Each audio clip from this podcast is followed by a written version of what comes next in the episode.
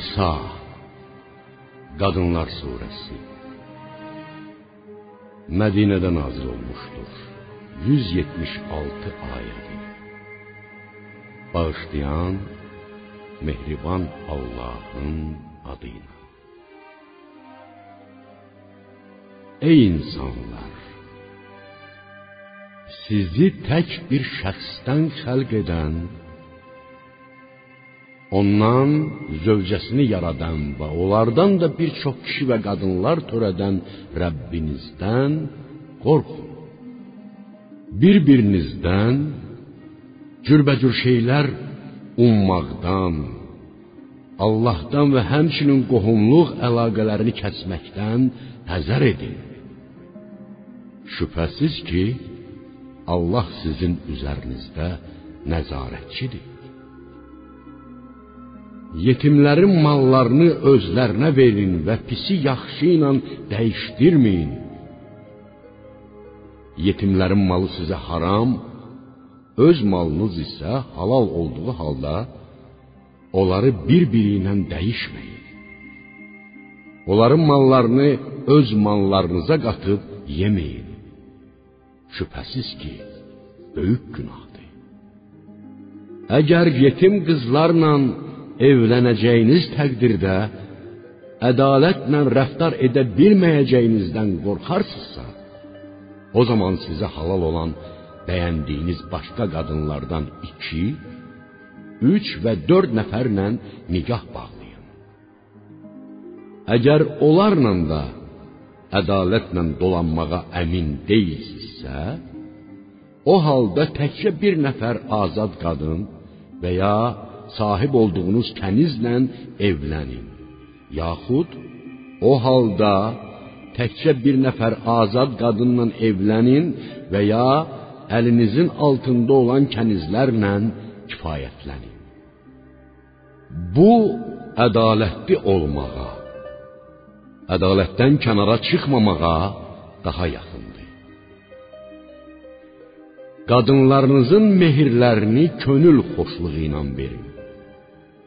Əgər onlar qəlbən öz razılıqları ilə bundan sizə bir şey bağışlasalar, onu halal olaraq nuş canlıqla yeyin.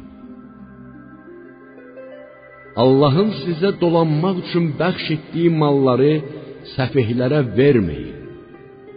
Onları həmin maldan yedirdib geyindirin və özlərinə xoş sözlər deyin yetimləri nigah yaşına çatıncaya qədər sınayın. Əgər ağla dolduqlarını, həddi buluğa çatdıqlarını hiss etsəniz, mallarını özlərinə qaytarın. Böyüyən kimi mallarını məndən alacaqlar deyə o malları israf edib tələm-tələsik yeməyin. Zəngin olan qəyyum o mala toxunmasın. Kasıb isə qəbul olunmuş qayda üzrə ehtiyacı olduğu qədər çəkdiyi zəhmətin əvəzi miqdarında yesin. Yetimlərin mallarını özlərinə qaytardığınız zaman yanlarında şahid tutun. Haqq hesab çəkməyə Allah kifayət edər. Ata, ana və qohumların vəfat etdikdə qoyub getdikləri maldan kişilərə və qadınlara pay düşür. Həmin malın azından da, çoxundan da bunlara veriləcək hissə müəyyən edilmişdir. Malın vərəsələr arasında bölünməsi zamanı varis olmayan qohumlar yetimlər və yoxsullar da orada iştirak edərlərsə, onlara da o maldan bir şey verin və gözəl sözlərlə könüllərini alın. Özlərindən sonra aciz və zəif övladlar qoyub gedəsi olan şəxslər onlardan ötürü necə qorxurlarsa, yetimlərdən ötürü də o cür qorxsun və buna görə də onlar Allahın qəzəbindən çəkinərək sözün doğrusunu danışsınlar. Həqiqətən yetimlərin mallarını haqsızlıqla yeyənlərin yedikləri qarınlarında oda çevriləcək və onlar qiyamətdə alovlu cəhənnəmə girəcəklər. Allah övladlarınız haqqında sizə tövsiyə buyurur ki, oğula iki qız hissəsi qədər pay düşür. Əgər ölən şəxsin qızlarının sayı ikidən artıqdırsa, mirasın üçdə iki hissəsi onlara çatır. Əgər təkcə bir nəfər qızdırsa, mirasın yarısı onundur. Övladı olduğu təqdirdə vəfat edənin ata və anasının hər birinə mirasın altıda bir hissəsi verilir. Əgər onun övladı olmayıb, varisi yalnız ata və anadan ibarətdirsə, malın üçdə bir hissəsi anaya aiddir. Qalan hissə tamamilə ataya çatır. Əgər ölmüş şəxsin qardaşları və bacıları varsa, ananın hissəsi altıda birdir. Yerdə qalan hissə yenə atanın payına düşür. Bu bölgü ölən şəxsin vəsiyyəti yerinə yetirildikdən və ya borcu ödənildikdən sonra aparılır. Valideynlərinizdən və övladlarınızdan hansı birinin xeyir və mənfəət cəhətdən sizə daha yaxın olduğunu bilmədiyiniz üçün bu bölgü Allah tərəfindən müəyyən edilmişdir. Həqiqətən Allah hər şeyi biləndir. Hikmət sahibidir. Ey kişilər, əgər vəfat etmiş arvadlarınızın uşağı yoxdursa, onların vəsiyyəti yerinə yetirildikdən və ya borcu ödənildikdən sonra qoyub getdikləri malın yarısı sizindir. Onların övladları olduqda isə mirasın dörddə biri sizə çatır. Əgər sizin uşağınız yoxdursa, vəsiyyətiniz yerinə yetirildikdən və ya borcunuz ödənildikdən sonra qoyub getdiyiniz malın dörddə biri arvadlarınızın payına düşür. Övladınız olduqda isə mirasın səkkizdə biri onlara çatır. Əgər vəfat etmiş kişi və qadının eyni anadan tək bir qardaşı və ya bir bacısı varsa, onların hər birinə mirasın altıda biri düşür. Onların sayı birdən artıq olduqda isə hamısı həmin malın üçdə birinə şərikdir. Bu vərəsələrə zərər toxunmadığı halda edilən vəsiyyətin yerinə yetirilməsindən və ya borcun ödənilməsindən sonra icra olunur. Bütün bunlar Allah tərəfindən bəndələrə tövsiyə olunmuşdur. Allah hər şeyi biləndir, həlimdir. Bunlar Allahın hökmləridir. Hər kəs Allaha və peyğəmbərinə itaət edərsə, Allah onu ağacları altından çaylar axan cənnətlərə əbədi olaraq daxil edər ki, bu da möminlər üçün böyük qurtuluşdur. Hər kəs Allaha və peyğəmbərinə itaət etməyib, onun sərhədlərini aşarsa, Allah da onu həmişəlik cəhənnəmə daxil edər. Onu rüsva edici əzab gözləyir.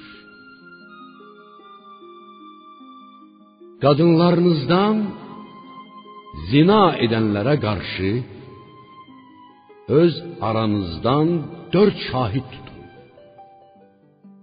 Əgər onlar bu işə şahadət verərlərsə, həmin qadınları ölənə qədər, yaxud Allah onlar üçün bir yol açana dək evlərdə həbs edin.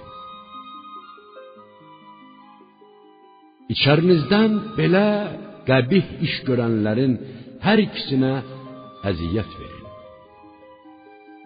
Əgər tövbə edib özlərini düzəltsələr, onları incitməkdən vaz keçin. Əlbəttə, Allah tövbələri qəbul edəndir.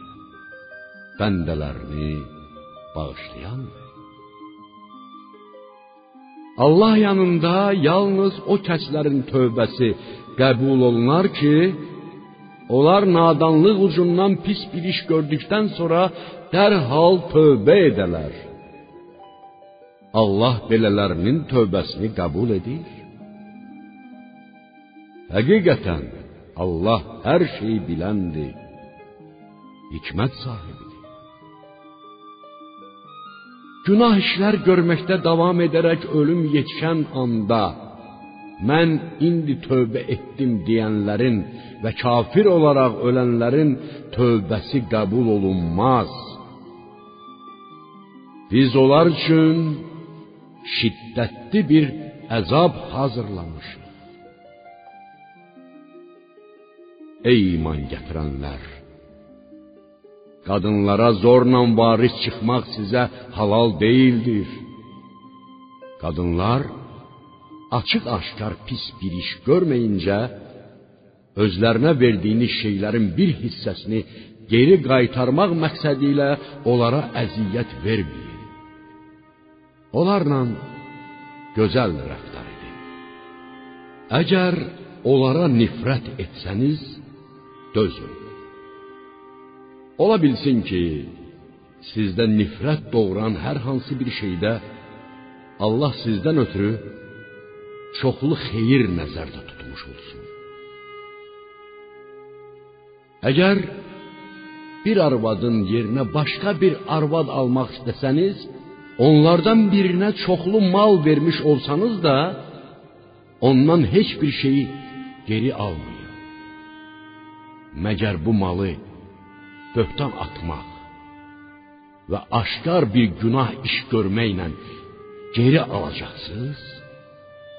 Siz onu necə geri ala bilərsiniz ki? Bir-birinizlə yaxınlıq etmişdiniz və onlar sizdən möhkəm əhd peyman almışdılar.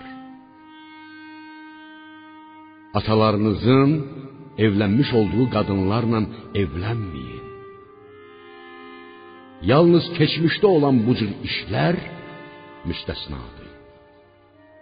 Əlbəttə, bu çox çirkin, iyrənc işdir və Allahın qəzəbinə səbəb olan pis bir yoldur.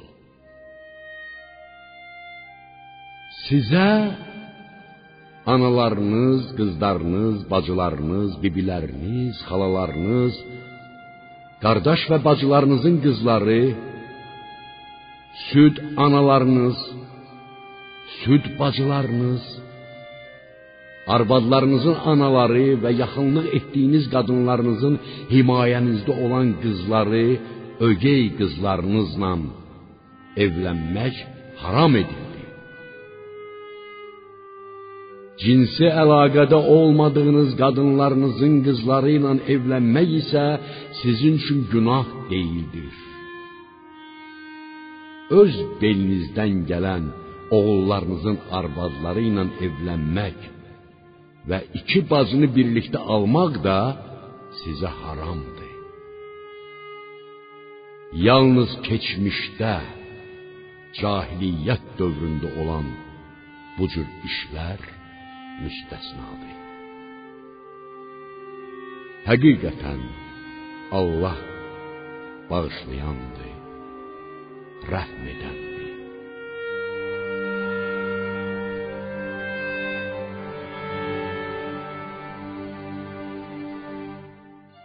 cihad vaxtı əsir olaraq sahib olduğunuz cariyələr müstəsna olmaqla ərli qadınları almaq Allahın yazısı ilə sizə haram edildi. Bunlardan başqaları isə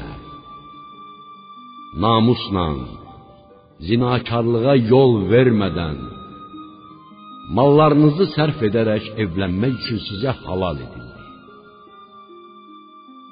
Yaxınlıq etdiyiniz qadınların mehirlərini lazımı qaydada verin. Mehir müəyyən edildikdən sonra aranızda razılaşdığınız şeydən ötürü sizə heç bir günah yazılmaz. Həqiqətən Allah hər şeyi biləndir. Hikmət sahibidir. Sizdən azad mömin qadınlarla evlənməyə maddi imkanı olmayanlar sahib olduqları mömin, iffətli kənizlərdən alsınlar. Allah sizin imanınızı daha yaxşı bilir. Hamınız bir-birinizdənsiz. İffətini qoruyub saxlayan, zinakarlıq etməyən və aşnası olmayan cariyələrlə sahiblərindən icazə alıb evlənin və onların mehirlərini qəbul olunmuş qaydada verin. Əgər onlar ərə getdikdən sonra zina edərlərsə, cəzaları azad qadınlara verilən əzabın yarısı qədərdir. Bu zina etməkdən qorxanlarınız üçündür. Əgər səbr edərsinizsə, sizin üçün daha yaxşı olar. Həqiqətən Allah bağışlayandır, rəhm eləyəndir. Allah sizə bilmədiklərinizi bildirmək, sizdən əvvəlkilərin getdiyi yolları sizə göstərmək və tövbələrinizi qəbul etmək istəyir. Allah hər şeyi biləndir. Hikmət sahibidir. Allah sizin tövbələrinizi qəbul etmək istəyir. Öz nəfsinə uyanlar isə sizi böyük bir əyri ilə düz yoldan saptırmaq istəyirlər. Allah istər ki, üzərinizdə olan ağırlığı yüngülləşdirsin. Çünki insan zəif yaradılmışdır. Ey iman gətirənlər! qarşılıqlı razılıqla edilən alış-veriş müstəsna olmaqla bir-birinizin mallarını haqsız bəhanələrlə yeməyin və özünüzü öldürməyin. Həqiqətən Allah sizə qarşı mərhəmətlidir. Hər kəs təcavüz və zülm etməklə bu işləri görərsə, biz onu cəhənnəm oduna atarıq. Şübhəsiz ki, bu da Allah üçün çox asandır. Əgər sizə qadağan olunmuş böyük günahlardan çəkinərsinizsə, biz də sizin qəbahətlərinizin üstünü örtər və sizi şərəfli bir mənzilə çatdırarıq.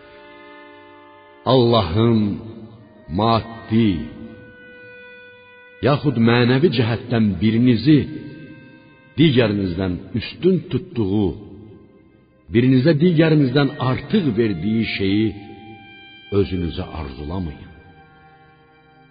Kişilərin öz qazandıqlarından öz payı, qadınların da öz qazandıqlarından öz payı var. dilədiyiniz şeyi Allahın lütfündən, mərhəmətindən istəyin. Şübhəsiz ki, Allah hər şeyi olduğu kimi biləndir. Ata, ana və yaxın qohumların qoyub getdikləri maldan hər biri üçün varislər təyin etdik. And içib əhd peyman bağladığınız şəxslərin də paylarını özlərinə verin.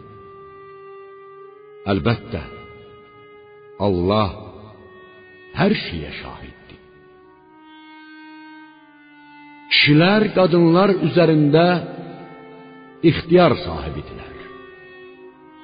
Bu Allahın onlardan birini digərinə üstün etməsi və kişilərin öz mallarından qadınlar üçün sərf etməsinə görədir. Əməli salih qadınlar ərlərinə itaət edib Allahın himayəsi sahəsində gizli şeyləri, ərlərinin sirlərini, mal dövlətini, namus və şərəfini qoruyub saxlayırlar. Ey kişilər, öz başınalıq etmələrindən qorxduğunuz qadınlara nəsihət edin. Yola gəlməzsə, onlardan yatağınızı ayırın və döyün. Sizə itaət etdikdə isə daha onlara əziyyət vermək üçün başqa yol axtarmayın. Əlbəttə, Allah ucadır, böyükdür. Ey möminlər! Əgər ər arvad arasında ixtilaf olacağından qorxsanız, o zaman kişinin adamlarından bir nəfər və qadın adamlarından da bir nəfər vasitəçi təyin edib onların yanına göndərin.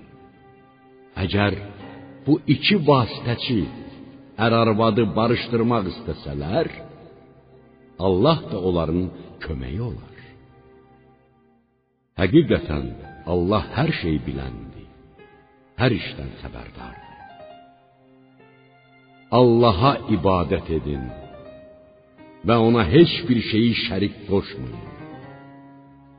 Ata-anaya, qohum-əqrabaya, yetimlərə, yoxsullara, yaxın və uzaq qonum-qonşuya, yaxın yoldaş və dosta, pulu qurtarıb yolda qalan müsafirə sahib olduğunuza, qul və kənizlərə yaxşılıq edin. Həqiqətən Allah özünü bəyənənləri, lovğalıq edənləri sevməz. O kəslər ki, özləri xəsislik etməklə bərabər başqalarını da xəsisliyə təhrik edir və Allahın öz lütfündən bəxş etdiyi nemətləri gizlədirlər, mütləq cəzalarına çatacaqlar. Biz kafirlər üçün alçaldıcı əzab hazırlamışıq. Öz mallarını xalqa göstərmək, şöhrət qazanmaq xatirinə xərcləyənləri Allaha və axirət gününə inanmayanları da Allah sevməz. Şeytanla yoldaşlıq edənlərin yoldaşı necə də pisdir. Əgər onlar Allaha və axirət gününə inanıb, Allahın onlara verdiyi ruzdən yoxsullara sərf etsəydilər, nə olardı? Allah onları yaxşı tanıyandır. Həqiqətən Allah heç kəsə zərrə qədər zülm etməz. Əgər yaxşı bir əməl baş verərsə, onu iki qat artırar. Və öz tərəfindən də bu əməlin sahibinə böyük mükafat verər. Ya Muhammed hər ümmətdən peyğəmbərini bir şahid gətirəcəyimiz və səni də onlara şahid təyin edəcəyimiz zaman kafirlərin halı nə cür olacaq?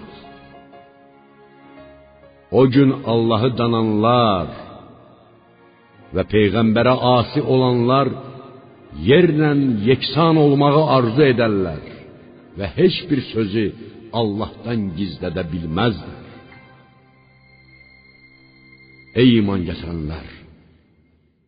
Sərxoş ikən nə dediyinizi anlamayana qədər və cünub olduğunuz zaman yol ötən müsafirlər müstəsnadır, qüsl edənədək namaza yaxınlaşmayın. Xəstələndikdə və ya səfərdə olduqda, sizlərdən biri ayaq yolundan gəldikdə, yaxud qadınlarla yaxınlıq etmiş olduqda qüsl və dəstəmaz üçün su tapmadığınız zaman pak bir torpaqla təyəmmüm edin. Ovuclarınızı üzünüzə və əllərinizə sürtün. Şübhəsiz ki, Allah əhv edəndir, bağışlayandır. Ya Muhammed, məgər sən kitabdan bir pay verilmiş olanları görmürsənmi ki, onlar zəlaləti satın alır və sizin də doğru yoldan azmanızı istəyirlər? Allah sizin düşmənlərinizi sizdən daha yaxşı tanıyır. Bir dost və yardımcı kimi Allah sizə kifayət edər. Yahudilərin bir qismi Tövratdakı sözlərin yerini dəyişib təhrif edir və dillərini əyərək dinə, İslam'a tənə vurmaq məqsədi ilə sənə qarşı eşitdik və qəbul etmədik. Eşit, eşitməz olasan. Və rayinə deyirlər. Əgər onlar eşitdik və itaət etdik.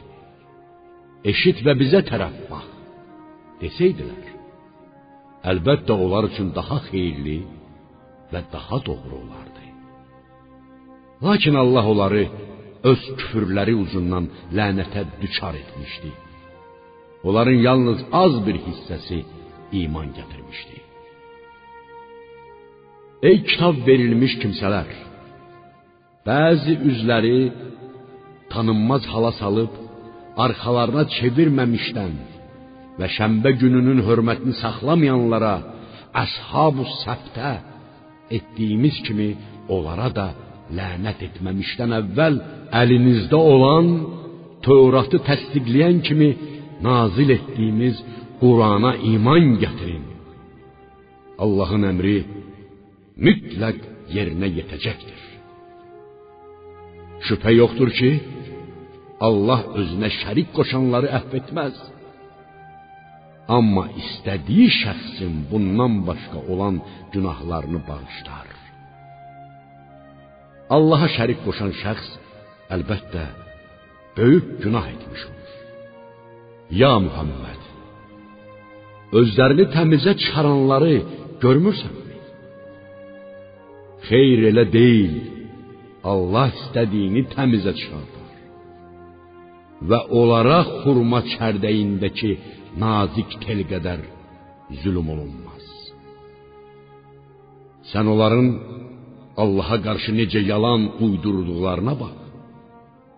Bu açıq bir günah üçün kifayətdir.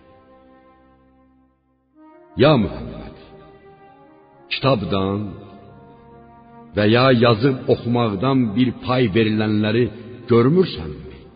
Onlar cibt və tağuta inanır. Və kafirlər üçün də bunlar möminlərdən daha doğru yoldadılar deyirlər. Onlar Allahın lənət etdiyi kimsələrdir. Allahın lənət etdiyi kimsəyə isə heç bir kömək edən tapa bilməzsən. Yoxsa onların dünyada hökmranlıqdan bir payı vardı. Əgər elə olsaydı, onlar insanlara xurma çərdəyinin bir tumurcuğunu belə verməzdilər. Yoxsa onlar Allahın öz nemətindən bəxş etdiyi şeyə görə insanlara həsəd aparırlar. Halbuki biz İbrahim övladına da kitab və hikmət vermişdik və onlara böyük mülk bəxş etmişdik. Onlardan kimisə ona iman gətirdi, kimisə ondan üz döndərdi. Üz döndərənlərə cəhənnəmin alovlanmış odu kifayət edər. Ayələrimizi inkar edənləri oda atacağıq. Onların dəriləri bişdikcə əzabı datsınlar deyə o dəriləri başqası ilə əvəz edəcəyik. Əlbəttə Allah yenilməz qüvvət, hikmət sahibidir. İman gətirən və yaxşı işlər görən şəxsləri ağacları altından çaylar axan cənnətlərə daxil edəcək ki, orada əbədi qalsınlar. Orada onları pak zövcələr gözləyir.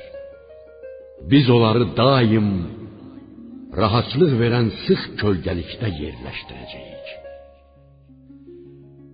Allah sizə əmanətləri öz sahiblərinə qaytarmanızı və insanlar arasında hökm etdiyiniz zaman ədalətlə hökm etmənizi əmr edir. Həqiqətən Allah bununla sizə verdiyi öyüd necə də gözəldir. Əlbəttə, Allah hər şeyi eşidəndir, görəndir. Ey iman gətirənlər! Allaha, peyğəmbərə və özünüzdən olan ixtiyar sahiblərinə itayət edin.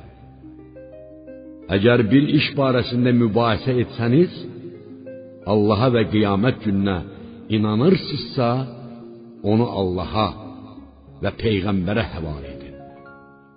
Bu daha xeyirli və nəticə etibarilə daha yaxşıdır. Ya Muhammed, sənə nazil edilən Qurana və səndən əvvəl nazil edilən Tevrata, İncilə iman gətirdiklərini iddia edən münafiqləri görmürsənmi? Onlar tağutun huzurunda mühakimə olunmaq istəyirlər. Halbuki onlara inanmamaları əmr olunmuşdur. Şeytan isə onları doğru yoldan çox uzaq olan zəlalətə sürükləmək istər. Onlara Allahın nazil etdiyi Qurana və peyğəmbərə tərəf gəlin deyildiyi zaman münafiqlərin səndən büsbütün üz döndərdiklərini görərsən. Bəs elədikləri əməllərin cəzası olaraq başlarına bir müsibət gəldiyi zaman onların halı necə olacaq? Sonra onlar sənin yanına gəlib, biz yalnız yaxşılıq etmək və iddiaçılar arasında barışıq yaratmaq istədik deyərək Allaha and içəcəklər. Onlar elə şərtsizlərdir ki, Allah onların ürəklərindəkini yaxşı bilir. Ya Muhammed, sən onlardan üz çevir. Onlara öyüd ver və onlara özləri haqqında təsirli söz de. Biz hər peyğəmbəri ancaq ona Allahın izni ilə itaət olunsun deyə göndərdik. Münafiqlər özlərinə zülm etdikləri zaman dərhal sənin yanına gəlib Allahdan bağışlanmaq diləsəydilər və peyğəmbər də onlar üçün əfv istəsəydi, əlbəttə Allahın tövbələri qəbul edən, mərhəmətli olduğunu bilərdilər.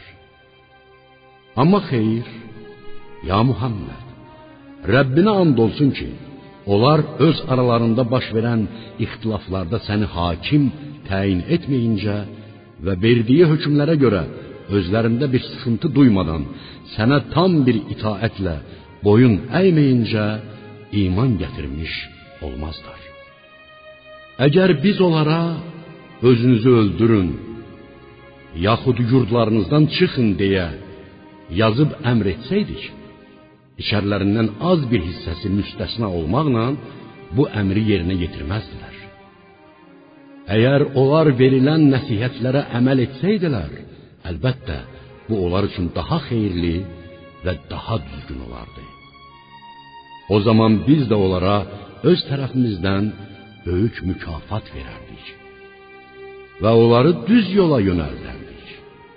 Allaha və peyğəmbərə itaat edənlər axirətdə Allahın nemətlər verdiyi peyğəmbərlər, tamamilə doğru danışanlar, etiqadı dürüst, peyğəmbərləri hamıdan əvvəl təsdiq edən şəxslər, şəhidlər və yaxşı əməl sahibləri ilə bir yerdə olacaqlar. Onlar necə də gözəl yoldaşlardır. Bu mükafat Allah tərəfindəndir. Hər şeyi bilən Allah sizə kifayət edər. Ey iman gətirənlər! Ehtiyatı əldən verməyib silahınızı götürün və düşmənə qarşı cihada ya dəstə-dəstə ya da hamınız bir yerdə çıxın. Aranızda elələri də vardır ki, siz cihada çıxdıqda ağır tərpənər və əgər sizə bir müsibət üz versə, Allah mənə lütf etdi ki, onlarla birlikdə olmadım deyər. Əgər Allah tərəfindən sizə bir nemət yetişərsə, o zaman güya aranızda heç bir dostluq yoxmuş kimi, kaş ki mən də onlarla birlikdə olub böyük bir qənimət əldə edəydim, söylərlər. Elə isə qoy dünyanı verib əvəzində axirəti satın alanlar Allah yolunda vuruşsunlar. Hər kim Allah yolunda vuruşaraq ölərsə və ya düşmənə qalib gələrsə, ona böyük mükafat verəcəyik. Ey müsəlmanlar, sizə nə olub ki, Allah yolunda ey Rəbbimiz bizi əhalisi zalim olan bu şəhərdən kənara çıxart. Bizə öz tərəfindən mühafizəçi göndər, yardımçı yolla deyə dua edən aciz kişilər, qadınlar və uşaqlar uğrunda vuruşmursuz. İman gətirənlər Allah yolunda, kafir olanlar isə şeytan yolunda vuruşurlar. O halda şeytanın dostları ilə vuruşun. Şübhəsiz ki, şeytanın hiləsi zəifdir. Ya Muhammed, o şəxsləri görmürsənmi ki, onlara vaxtilə müharibədən əl çəkin, namaz qılın, zəkat verin deyilmişdi. Onlara cihad etmək vacib olduqda isə içərilərindən bir qismi Allahdan qorxan kimi və ya daha artıq insanlardan qorxuya düşərək ey Rəbbimiz cihad etməyi nə üçün bizə vacib etdin? Nə olardı ki bizi öz əcəlimiz çatana qədər yubandıraydın? Daha bir müddət cihadı bizə vacib buyurmayaydın, dedilər. Onlara söylə, dünyanın ləzzəti və faydası azdır. Lakin müttəqi üçün axirət daha xeyirlidir. Müttəqilərə xurma çərdəyində olan nazik tel qədər belə zülm olunmayacaq. Harda olursuz olun, hətta uca möhkəm qalalar içərisində olsanız belə ölüm sizi haqlayacaq. Ya Muhammed, Yahudilərə və münafiqlərə bir xeyir yetişdikdə bu Allahdandır deyərlər. Bir pislik isə üz verdikdə bu səndəndir söyləyərlər. Onlara de, hamısı Allah tərəfindəndir. Bu cemaate nə olub ki, az qala söz də anlamır? Ey insan, sənə yetişən hər bir yaxşılıq Allahdandır. Sənə üz verən hər bir pislik isə özündəndir. Ya Muhammed, biz səni insanlara peyğəmbər göndərdik. Allahın buna şahid olması kifayət edər. Peyğəmbərə itaət edən kimsə şübhəsiz ki, Allaha itaət etmiş olur. Kim üz döndərsə, qoy döndərsin. Biz ki səni onların üzərində gözətçi olmağa göndərməmişik. Ya Muhammed, onlar sənə itaət edirik deyir. Lakin sənin yanından çıxıb getdikləri zaman onların bir qismi dediyinin əksinə fikirləşir. Allah onların niyyətində olanları əməl dəftərlərinə yazır. Sən onlardan üz çevir. Allaha təvəkkül et. Allahın sənə vəkil olması kifayət edər. Onlar Quran barəsində onun Allah kəlamı olması haqqında düşünməzlərmi? Əgər o Allahdan qeyrisi tərəfindən olsaydı, əlbəttə onda çoxlu ziddiyyət tapardılar. Münafiqlərə bəzi müsəlmanların sadəlöflüyü üzündən döyüş meydanından əminamanlıq və ya qorxu xəbəri gəldikdə dərhal onu yayarlar.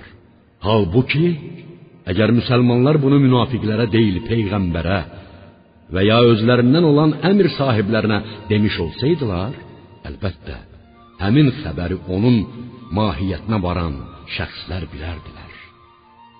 Əgər Allahın lütfü üzərinizdə olmasaydı, şübhəsiz ki, az bir qisminiz müstəsna olmaqla şeytana uyardınız. Ya Muhammed, Allah yolunda vuruş. Sən yalnız özünə cavabdehsən. Lakin möminləri də cihada təşviq et. Ola bilsin ki, Allah kafirlərin gücünü qırmış, sizi kafirlərin qəzəbindən saxlamış olsun. Allahın qəzəbi də, əzabı da çox şiddətlidir. Yaxşı işə havadar olana onun savabından, pis işə havadar olana onun günahından bir pay düşür. Əlbəttə, Allah hər şeyə qadirdir. Sizə salam verildiyi zaman onu daha gözəl alın və ya eyni ilə sahibinə qaytarın. Şübhəsiz Allah hər şeyi hesaba alandır. Allahdan başqa heç bir tanrı yoxdur. Olacağına şübhə edilməyən qiyamət günü hamınızı bir yerə əlbəttə o toplayacaqdır. Allahdan daha doğru danışan kim ola bilər? Siz nə üçün münafiqlər barəsində iki hissəyə ayrıldınız? Halbuki Allah onları etdikləri əməllərinə görə əvvəlki hallarına qaytarmışdır. Siz Allahın öz istəyi, öz iradəsi ilə küfr edəcəyini əzəldən bildiyi üçün azdırdığı kimsəni doğru yola mı gətirmək istəyirsiniz? Allahın azdırdığı kimsə üçün heç bir doğru yol tapa bilməzsən. Onlar özləri kafir olduqları kimi, sizin də kafir olub özləri ilə bərabər olmanızı istərlər. Onlar Allah yolunda hicrət etməyənə qədər onlardan özünüzə dost tutmayın. Əgər tövhiddən və hicrət etməkdən üz çevirsələr, onları harda görsəniz tutub öldürün. Onlardan özünüzə nə bir dost, nə də bir köməkçi tutun. Ancaq sizinlə aralarında əhd olan bir tayfaya sığınanlar, yaxud sizinlə və ya öz qövmləri ilə vuruşmaqdan ürəkləri sıxılaraq sizin yanınıza gələn şəxslər müstəsnadır. Əgər Allah istəsəydi, onları sizin üstünüzə qaldırardı və onlar da sizinlə vuruşardılar. Əgər onlar sizdən aralanıb bir tərəfə çəkilsələr və sizinlə vuruşmayıb sülh təklif eləsələr, o zaman Allah sizin üçün onların əleyhinə çıxmağa heç bir yol qoymaz. Siz elə kəslərə də rast gələcəksiniz ki, onlar həm sizdən, həm də öz cəmaatından arxayın olmaq istərlər. Sizin yanınızda özlərini müsəlman kimi, qəbilələrinə qayıtdıqda isə kafir kimi aparırlar. Bunlar da hər dəfə fitnə fəsad törətməyə sövq edildikdə baş aşağı ora atılar canı dildən bu işə qoşularlar. Əgər onlar sizi tərk edib getməsələr, sülh təklif etməsələr və sizdən əl çəkməsələr, onda onlara harda rast gəlsəniz, tutub öldürün. Biz onların əleyhinə çıxmaq üçün sizə açıq fərman verdik. Heç bir möminə başqa bir mömini öldürmək yaraşmaz. Bu səhvən olduqda müstəsnadır. Hər kəs bir mömini səhvən öldürərsə, o zaman o mömin bir qul azad etməli və öldürülmüş şəxsin ailəsi qan bahasını sədaqə olaraq bağışlamadıqda ölən şəxsin varislərinə tam şəkildə qan bahası verməlidir. Əgər öldürülən şəxsin özü mömin olduğu halda sizə düşmən olan bir tayfadandırsa, o vaxt öldürən şəxs mömin bir qul azad etməlidir.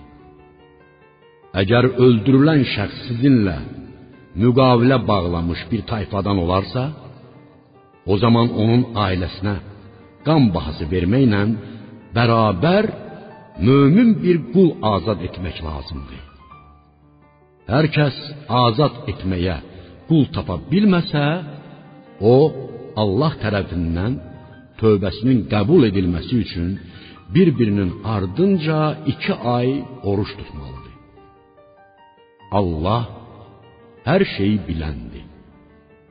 Hikmət sahibidir. Hər kəs bir mömin şəxsi qəsdən öldürərsə, onun cəzası əbədi qalacağı cəhənnəmdir. Allah ona qəzəb və lənət edər. Axirətdə onun üçün böyük əzab hazırlar.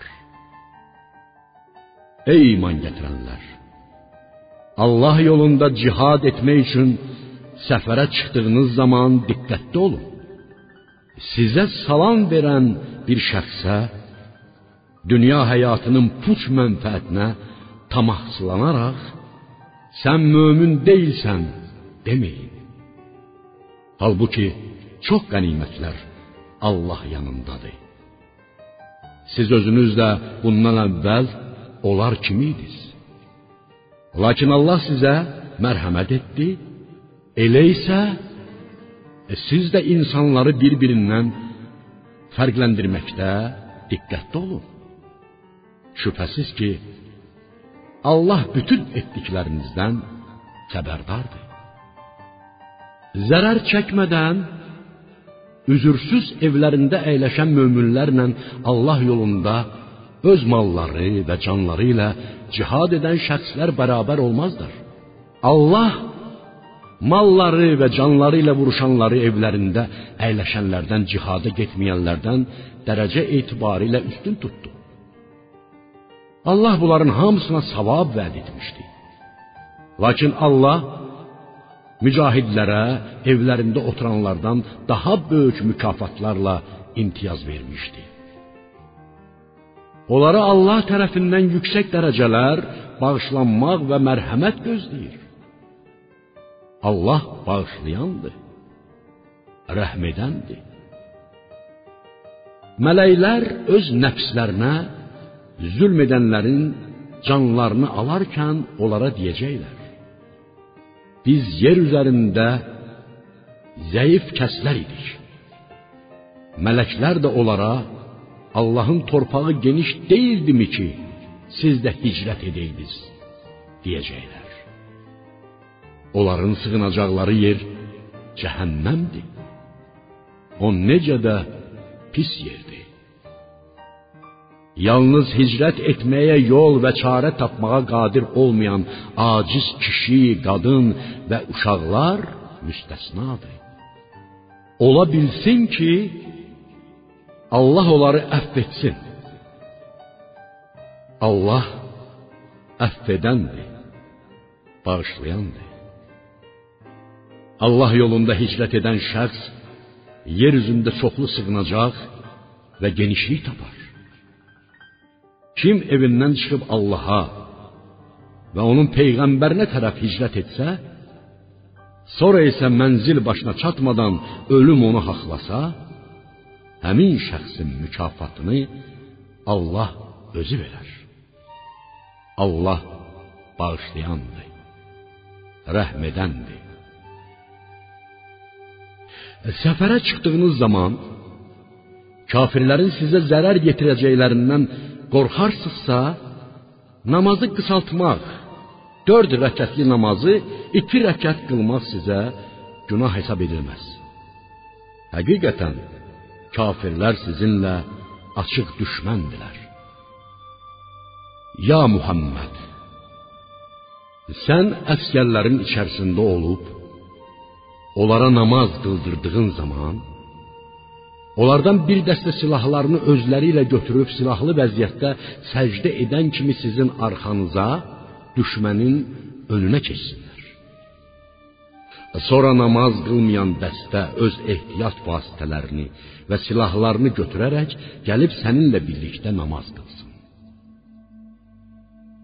Kafirlər istərdilər ki, sizin silahlarınızdan və mallarınızdan heç bir xəbəriniz olmayaydı və onlar da sizin üzərinizə bir dəfəlik qəfil bir hücumla basqın edəydilər. Yağışdan əziyyət çəkdiyiniz, yaxud xəstə olduğunuz zaman silahlarınızı namaz vaxtı yerə qoymaq sizə günah deyildir. Lakin ehtiyatınızı gözləyin. Şübhəsiz ki, Allah kafirlər üçün alçaldıcı əzab hazırlamışdır. Namazınızı qıldırdan sonra ayaq üstə olanda da, uzananda da Allahı zikr edin.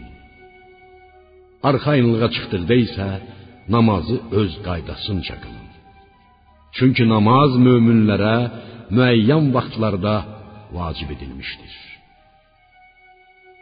Kafir qövmü təqib etməkdə zəiflik göstərməyin. Əgər siz yaralarınızdan və səfərin çətinliklərindən əziyyət çəkirsinizsə, onlar da sizin kimi əziyyət çəkirlər. Halbuki siz onların ummadıqlarını Allahdan umursunuz. Allah hər şeyi biləndir, hikmət sahibidir. Ya Muhammed, həqiqətən biz sənə Qur'anı haqq olaraq nazil etdik ki, Allahın sənə göstərdiyi ilə insanlar arasında hökm edəsən. Xainləri müdafiə edən, onların xeyrinə mübahisə aparan olma. Allahdan bağışlanmaq dilə. Əlbəttə, Allah bağışlayandır, rəhm eləyəndir. Özlərinə xəyanət edən şəxslərdən ötürü mübahisə etmə. Şübhəsiz ki, Allah günaha batmış xaini sevməz. Onlar xəyanətlərini insanlardan gizlətsələr də, Allahdan gizlədə bilməzlər. Onlar Allaha xoş getməyən sözləri ürəklərində tutduqda belə, yenə o onların yanındadır. Allah onları bilir. Allah onların nələr etdiyini biləndir. Ey xainləri müdafiə edənlər! Budur. Siz dünyada onlardan ötürü onların xeyrinə mübahisə etdiniz. Bəs qiyamət günü kim onlardan ötürü Allahla mübahisə edəcəkdir? Yaxud onlara kim vəkil olacaqdır? Hər kəs pis iş gördükdən və ya özünə zülm etdikdən sonra Allahdan bağışlanmağını dilərsə, Allahın bağışlayan, mərhəmətli olduğunu görər. Hər kəs bir günah qazanarsa, mütləq o günahı özünün zərərinə qazanmış olar. Allah hər şeyi biləndir. Hikmət sahibidir. Hər kəs bir xəta və ya günah edib onu günahsız bir adamın boynuna atarsa, şübhəsiz ki, öz boynuna böhtan və açıq-aşkar günah götürmüş olar. Günah üstündən günah qazanar. Ya Muhammed, əgər sənə Allahın lütfu olmasaydı, əlbəttə onların bir dəstəsi səni düz yoldan azdırmaq niyyətində olacaqdı. Halbuki onlar özlərindən qeyrisini azdıra bilməz və sənə də heç bir zərər verə bilməzlər. Çünki Allah sənə Qur'anı və hikməti nazil edərək bilmədiklərini öyrətdi. Allahın sənə lütfü böyükdür. Onların gizli söhbətlərinin çoxunda xeyir yoxdur. Xeyir ancaq sədaqə verməyi, yaxud yaxşılıq etməyi və ya insanlar arasında sülh yaratmağı əmr edən kimsənin söhbətindədir. Allahın razılığını qazanmaq üçün belə işlər görən kimsəyə axirətdə böyük mükafat verəcəyik. Hər kəs özünə doğru yol aşkar olandan sonra peyğəmbərdən üz döndərib möminlərdən qeyrisinin yoluna uyarsa, onu istədiyi yola yönəldər və cəhənnəmə varid edərik. Ora necə də pis yerdir. Allah ona şərik qoşmağı əsla bağışlamaz. Bundan başqa olan günahları isə istədiyi şəxsə bağışlar. Allaha şərik qoşan şəxs şübhəsiz ki, haqq yoldan çox azmışdır.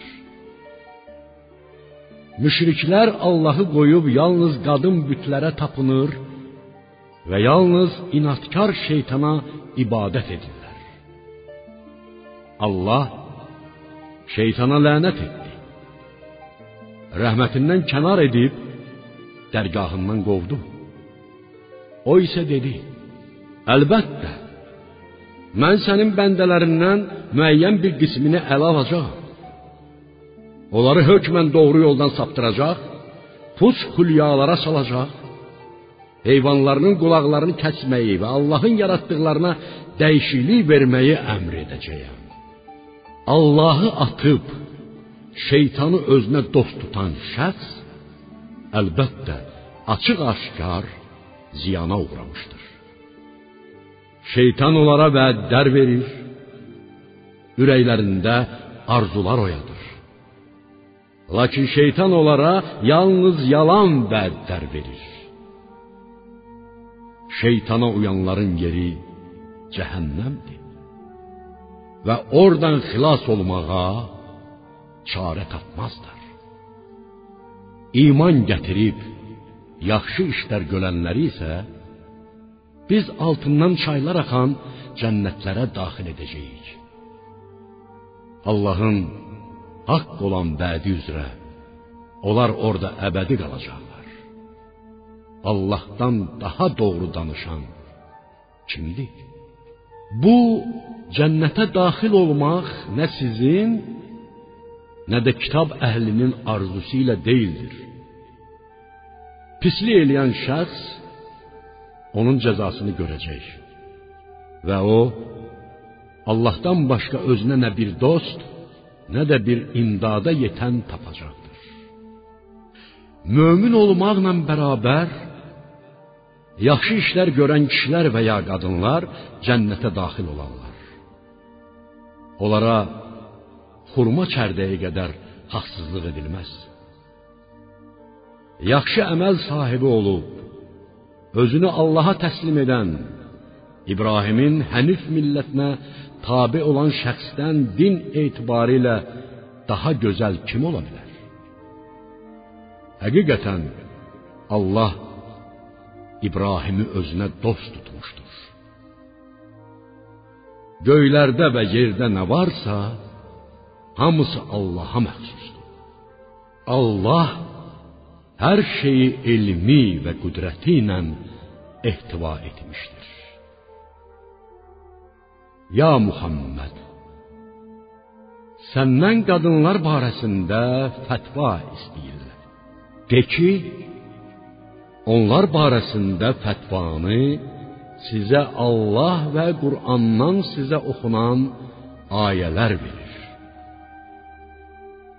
Onlar verilməsi vacib olanı mirası özlərinə verməyərək evlənmək istədiyiniz yetim qızlar və aziz uşaqlar haqqında, həmçinin yetimlərlə ədalətlə rəftar etməniz barədə olan ayələrdir. Sizin etdiyiniz bütün xeyirli işləri şübhəsiz ki, Allah bilir. Əgər bir qadın öz ərinin qaba rəftarından yaxud ondan üz çevirməsindən qorxarsa, onların öz aralarında bir növ barışıb düzəlişmələrindən heç bir günah gəlməz. Çünki barışmaq daha xeyirlidir. Ancaq nəfslərdə xəsislik həmişə mövcuddur.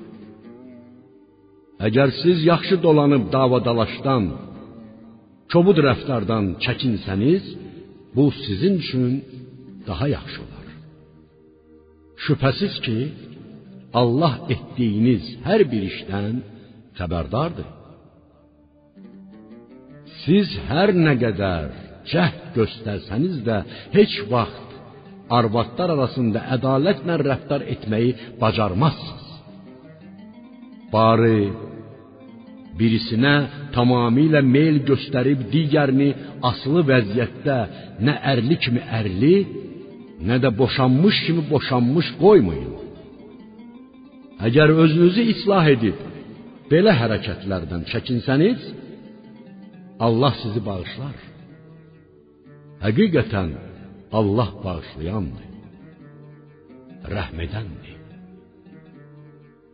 Əgər ər arvad bir-birindən ayrılacaq olsalar, Allah onların hər birini öz geniş lütfi ilə ehtiyatsız edər. Həqiqətən Allah geniş lütf, hikmət sahibidir. Göylərdə və yerdə nə varsa, hamısı Allaha məxsusdur. Ey müsəlmanlar, biz sizdən əvvəl kitab verilənlərə də, sizə də Allahdan qorxmanızı tövsiyə etdik.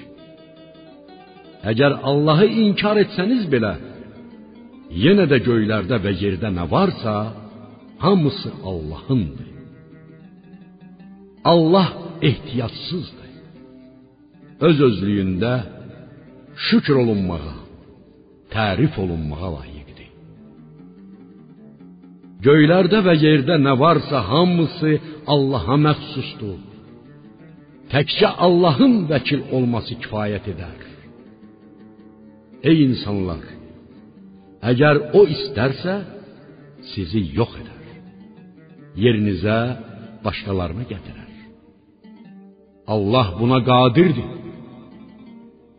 Hər kəs dünya savabını istərsə, bilməlidir ki, dünyanın da, axirətin də mükafatları Allahın yanındadır. Allah eşidəndir, görəndir. Ey iman gətirənlər! Şahidliyiniz sizin özünüzün, ata-ananızın, yaxın qohumlarınızın əleyhinə olsa belə, ədalətdən möhkəm yapışan Allah şahid olun. Əleyhinə şahidlik edəcəyiniz şəxs istər dövlətli, istər kasıb olsun. Hər halda Allah onların hər ikisinə sizdən daha yaxındır. Nəfsinizin istəyinə uyub haqdan üz çevirməyin. Əgər dilinizi əyib büssəniz və ya doğru şahadət verməkdən, yaxud ümumən şahidlikdən boyun qaçırsanız, bilin ki, Allah etdiyiniz işlərdən xəbərdardır. Ey iman gətirənlər! Allaha və onun öz peyğəmbərinə endirdiyi Qurana və ondan əvvəl nazil etdiyi kitablara iman gətirin. Allaha, onun mələklərinə, kitablarına, peyğəmbərlərinə və axirət gününə inanmayan şəxs şübhəsiz ki, doğru yoldan çox azmışdır. Əvvəlcə iman gətirib, sonra kafir olan, sonra iman gətirib yenə kafir olan, sonra da küfrünü artıran kəsləri Allah heç vaxt bağışlayan və doğru yola yönəldən deyildir. Ya Muhammed münafiqlərə müjdə ver ki, onlardan ötürü axirətdə şiddətli əzab var. O münafiqlər ki, möminləri qoyub kafirləri dost tuturlar, izzət və qüdrəti onların yanında mı axtarırlar? Şübhəsiz ki, izzət və qüdrət tamamilə Allaha məxsusdur. Allah Quranda sizə bildirmişdir ki, Allahın ayələrinin inkar edildiyini və onlara istehza olunduğunu eşitdiyiniz zaman müşriklər başqa bir söhbətə girişməyənə qədər onlarla bir yerdə əyləşməyin. Çünki o vaxt siz də onların tayı olarsınız. Həqiqətən Allah münafiqlərin və kafirlərin hamısını cəhənnəmdə bir yerə toplayacaqdır. Ey müsəlmanlar, sizə göz qoyan münafiqlər Allah tərəfindən sizə bir qələbə üz verdikdə, məgər biz də sizinlə deyildikmi deyər. Kafirlərə zəfər nəsib olduqda isə Məgər möminlərlə birlikdə sizə qarşı vuruşsaydıq, biz sizə qalib gələ bilməzdikmi? Məgər biz möminlərə onların sizə qarşı təcavüzünə cürbəcür vasitələrlə mane olmadığmı? söyləyərlər. Qiyamət günü Allah özü sizin aranızda hökm verəcəkdir. Allah heç vaxt kafirlərə, möminlərin əleyhinə olan bir yol göstərməz. Münafiqlər Allahı aldatmağa çalışırlar. Halbuki Allah onların bu işlərinə tədbir görəndir. Onlar namaza durduqları zaman yerlərindən tənbəlliklə könülsüz qalxar, özlərini yalandan xalqa göstərər və Allahı olduqca az yad edərlər. Münafiqlər imanla küfr arasında tərəddüd edib nə tamamilə möminlərə, nə də kafirlərə tərəf dönərlər. Allahın azdırdığı şəxs üçün heç bir nicat yolu tapa. Ey iman gətirənlər! Möminləri qoyub kafirləri dost tutmayın. Məgər Allaha öz əleyhinizə açıq bir dəlilmi vermək istəyirsiniz? Ya Muhammed, əlbəttə, münafiqlərin yeri cəhənnəmin ən aşağı təbəqəsindədir. Sən heç vaxt onlara yardım edən tapmazsan. Tövbə edənlər, özlərini islah edib düzəldənlər, Allahdan möhkəm yapışanlar və Allah qarşısında etiqadını təmizləyənlər müstəsnadır. Çünki onlar möminlərlə bərabərdirlər. Möminlərə isə Allah böyük mükafat verəcəkdir. Əgər siz şükr etsəniz və iman gətirsəniz, Allah sizə nə üçün əzab versin ki? Allah şükrə qiymət verən, hər şeyi biləndir.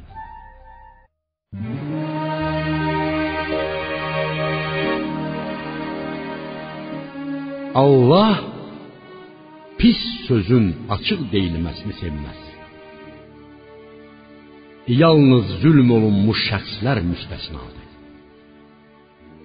Allah hər şeyi eşidəndir, biləndir. Əgər yaxşı bir əməli aşkara çıxarsanız, yaxud onu gizlətsəniz və ya bir pisliyi əfv etsəniz, Allah onları bilər. Həqiqətən Allah bağışlayandır, qüdrət sahibidir. Allahı və peyğəmbərlərini inkar edənlər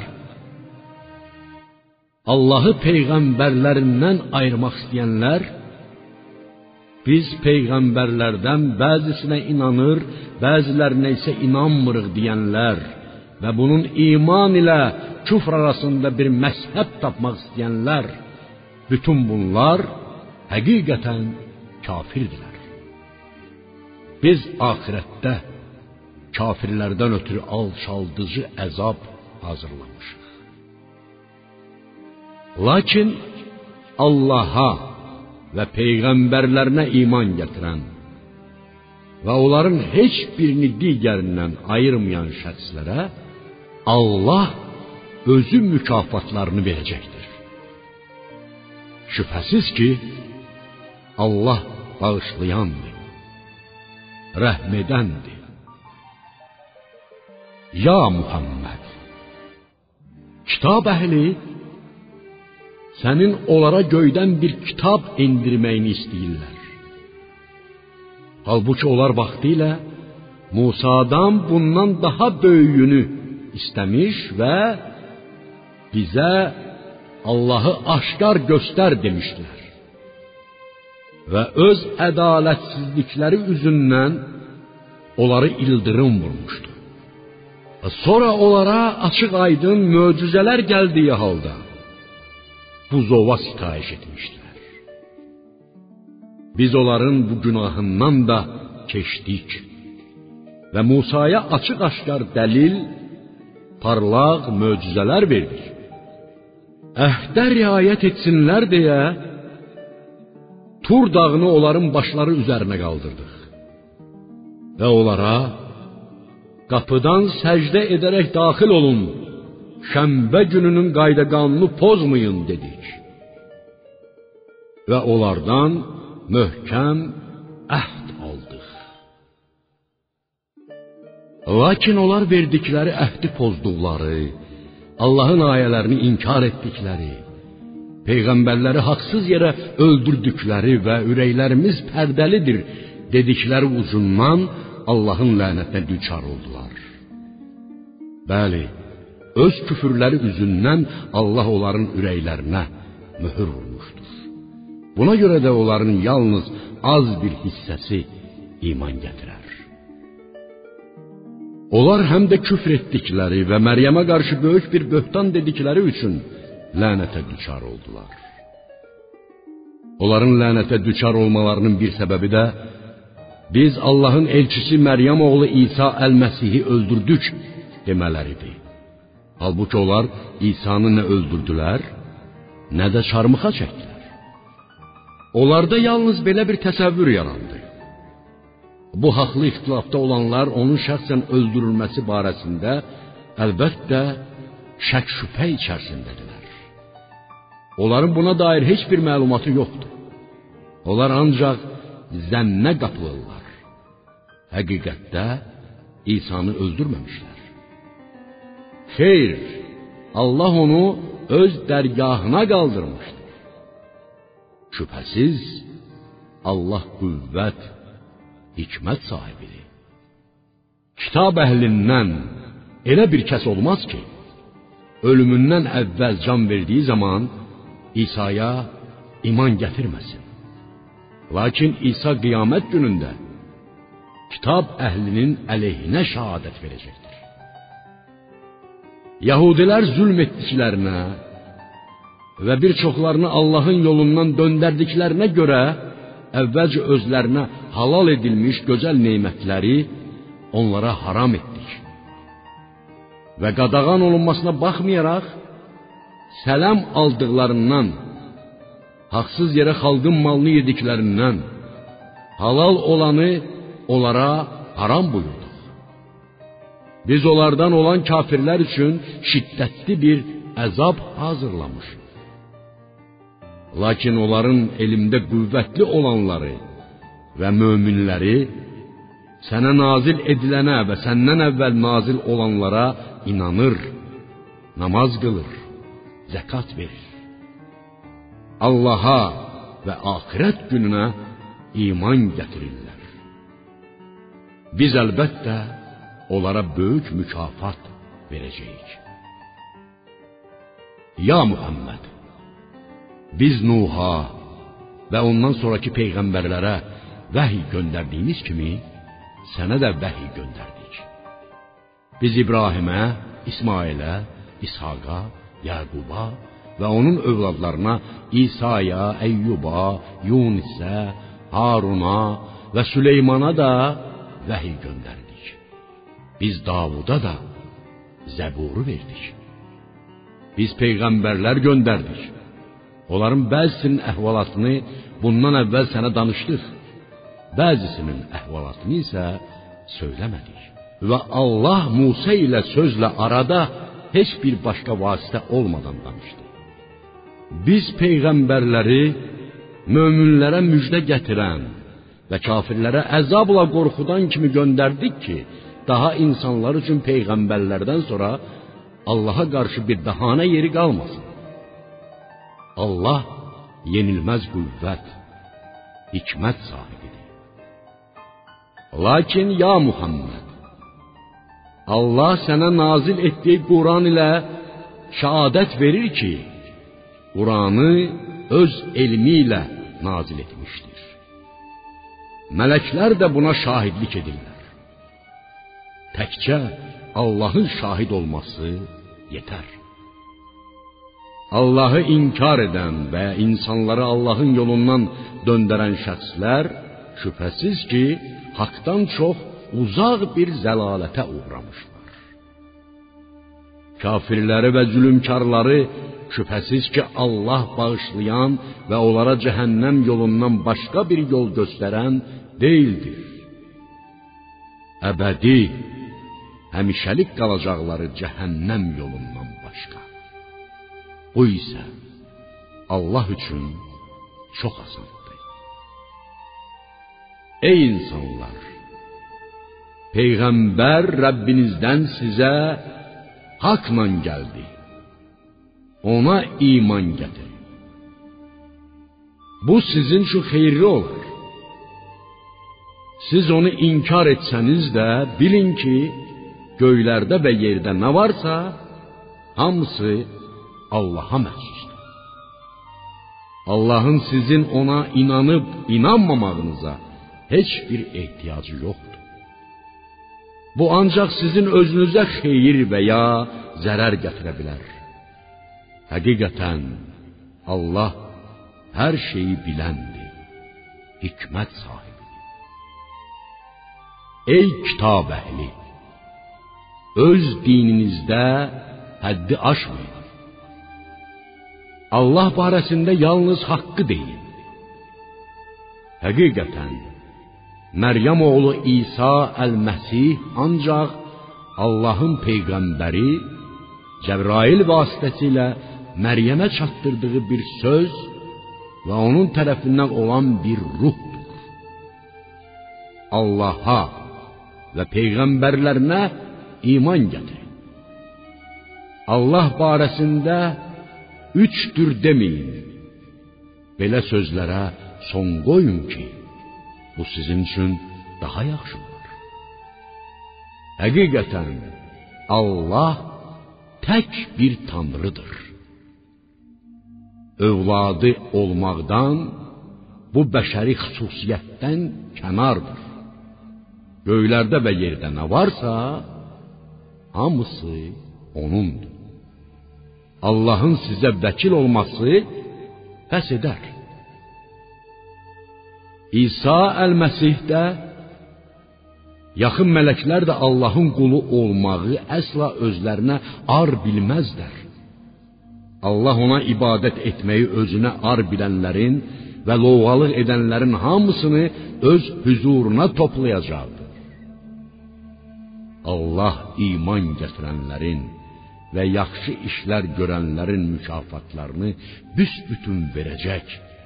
Üstəlik öz nemətindən onlar üçün artıracaqdır.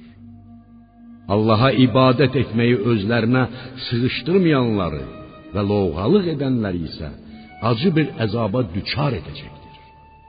Onlar özlərinə Allahdan savayı nə bir dost, nə də havadar tapacaqlar.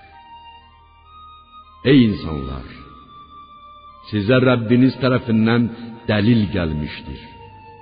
Biz sizə aydın bir nur endirdik. Allah ona iman gətirən və ondan möhkəm yapışan kimsələri öz mərhəmətinə, lütfünə alar və onları özünə tərəf gedən düz yola salar. Ya Muhammed, səndən fətva istəyirlər. De, atası və övladı olmayan şəxsin mirası haqqında Allah sizə belə fətva verir. Övladı və atası olmayan bir şəxs vəfat etdikdə onun ata bir, ana bir və ya yalnız ata bir bir bacısı varsa, qoyub getdiyi malın yarısı bacıya çatır. Övladı və atası olmayan bir qadın vəfat etdikdə qardaşı onun varisidir. Malın hamısı onun payına düşür. Əgər vəfat edən şəxsin iki və ya daha artıq bacısı varsa, mirasın üçdə ikisi onlara çatır. Əgər varislər qardaş və bacılardan bir qardaş, bir bacı və ya bir neçə bacı qardaşdan ibarət olarsa, kişiyə qadına düşən payın iki misli verilir. Allah bunu sizə doğru yoldan çıxmamağınız üçün aydınlaşdırır. Allah hər şeyi biləndir.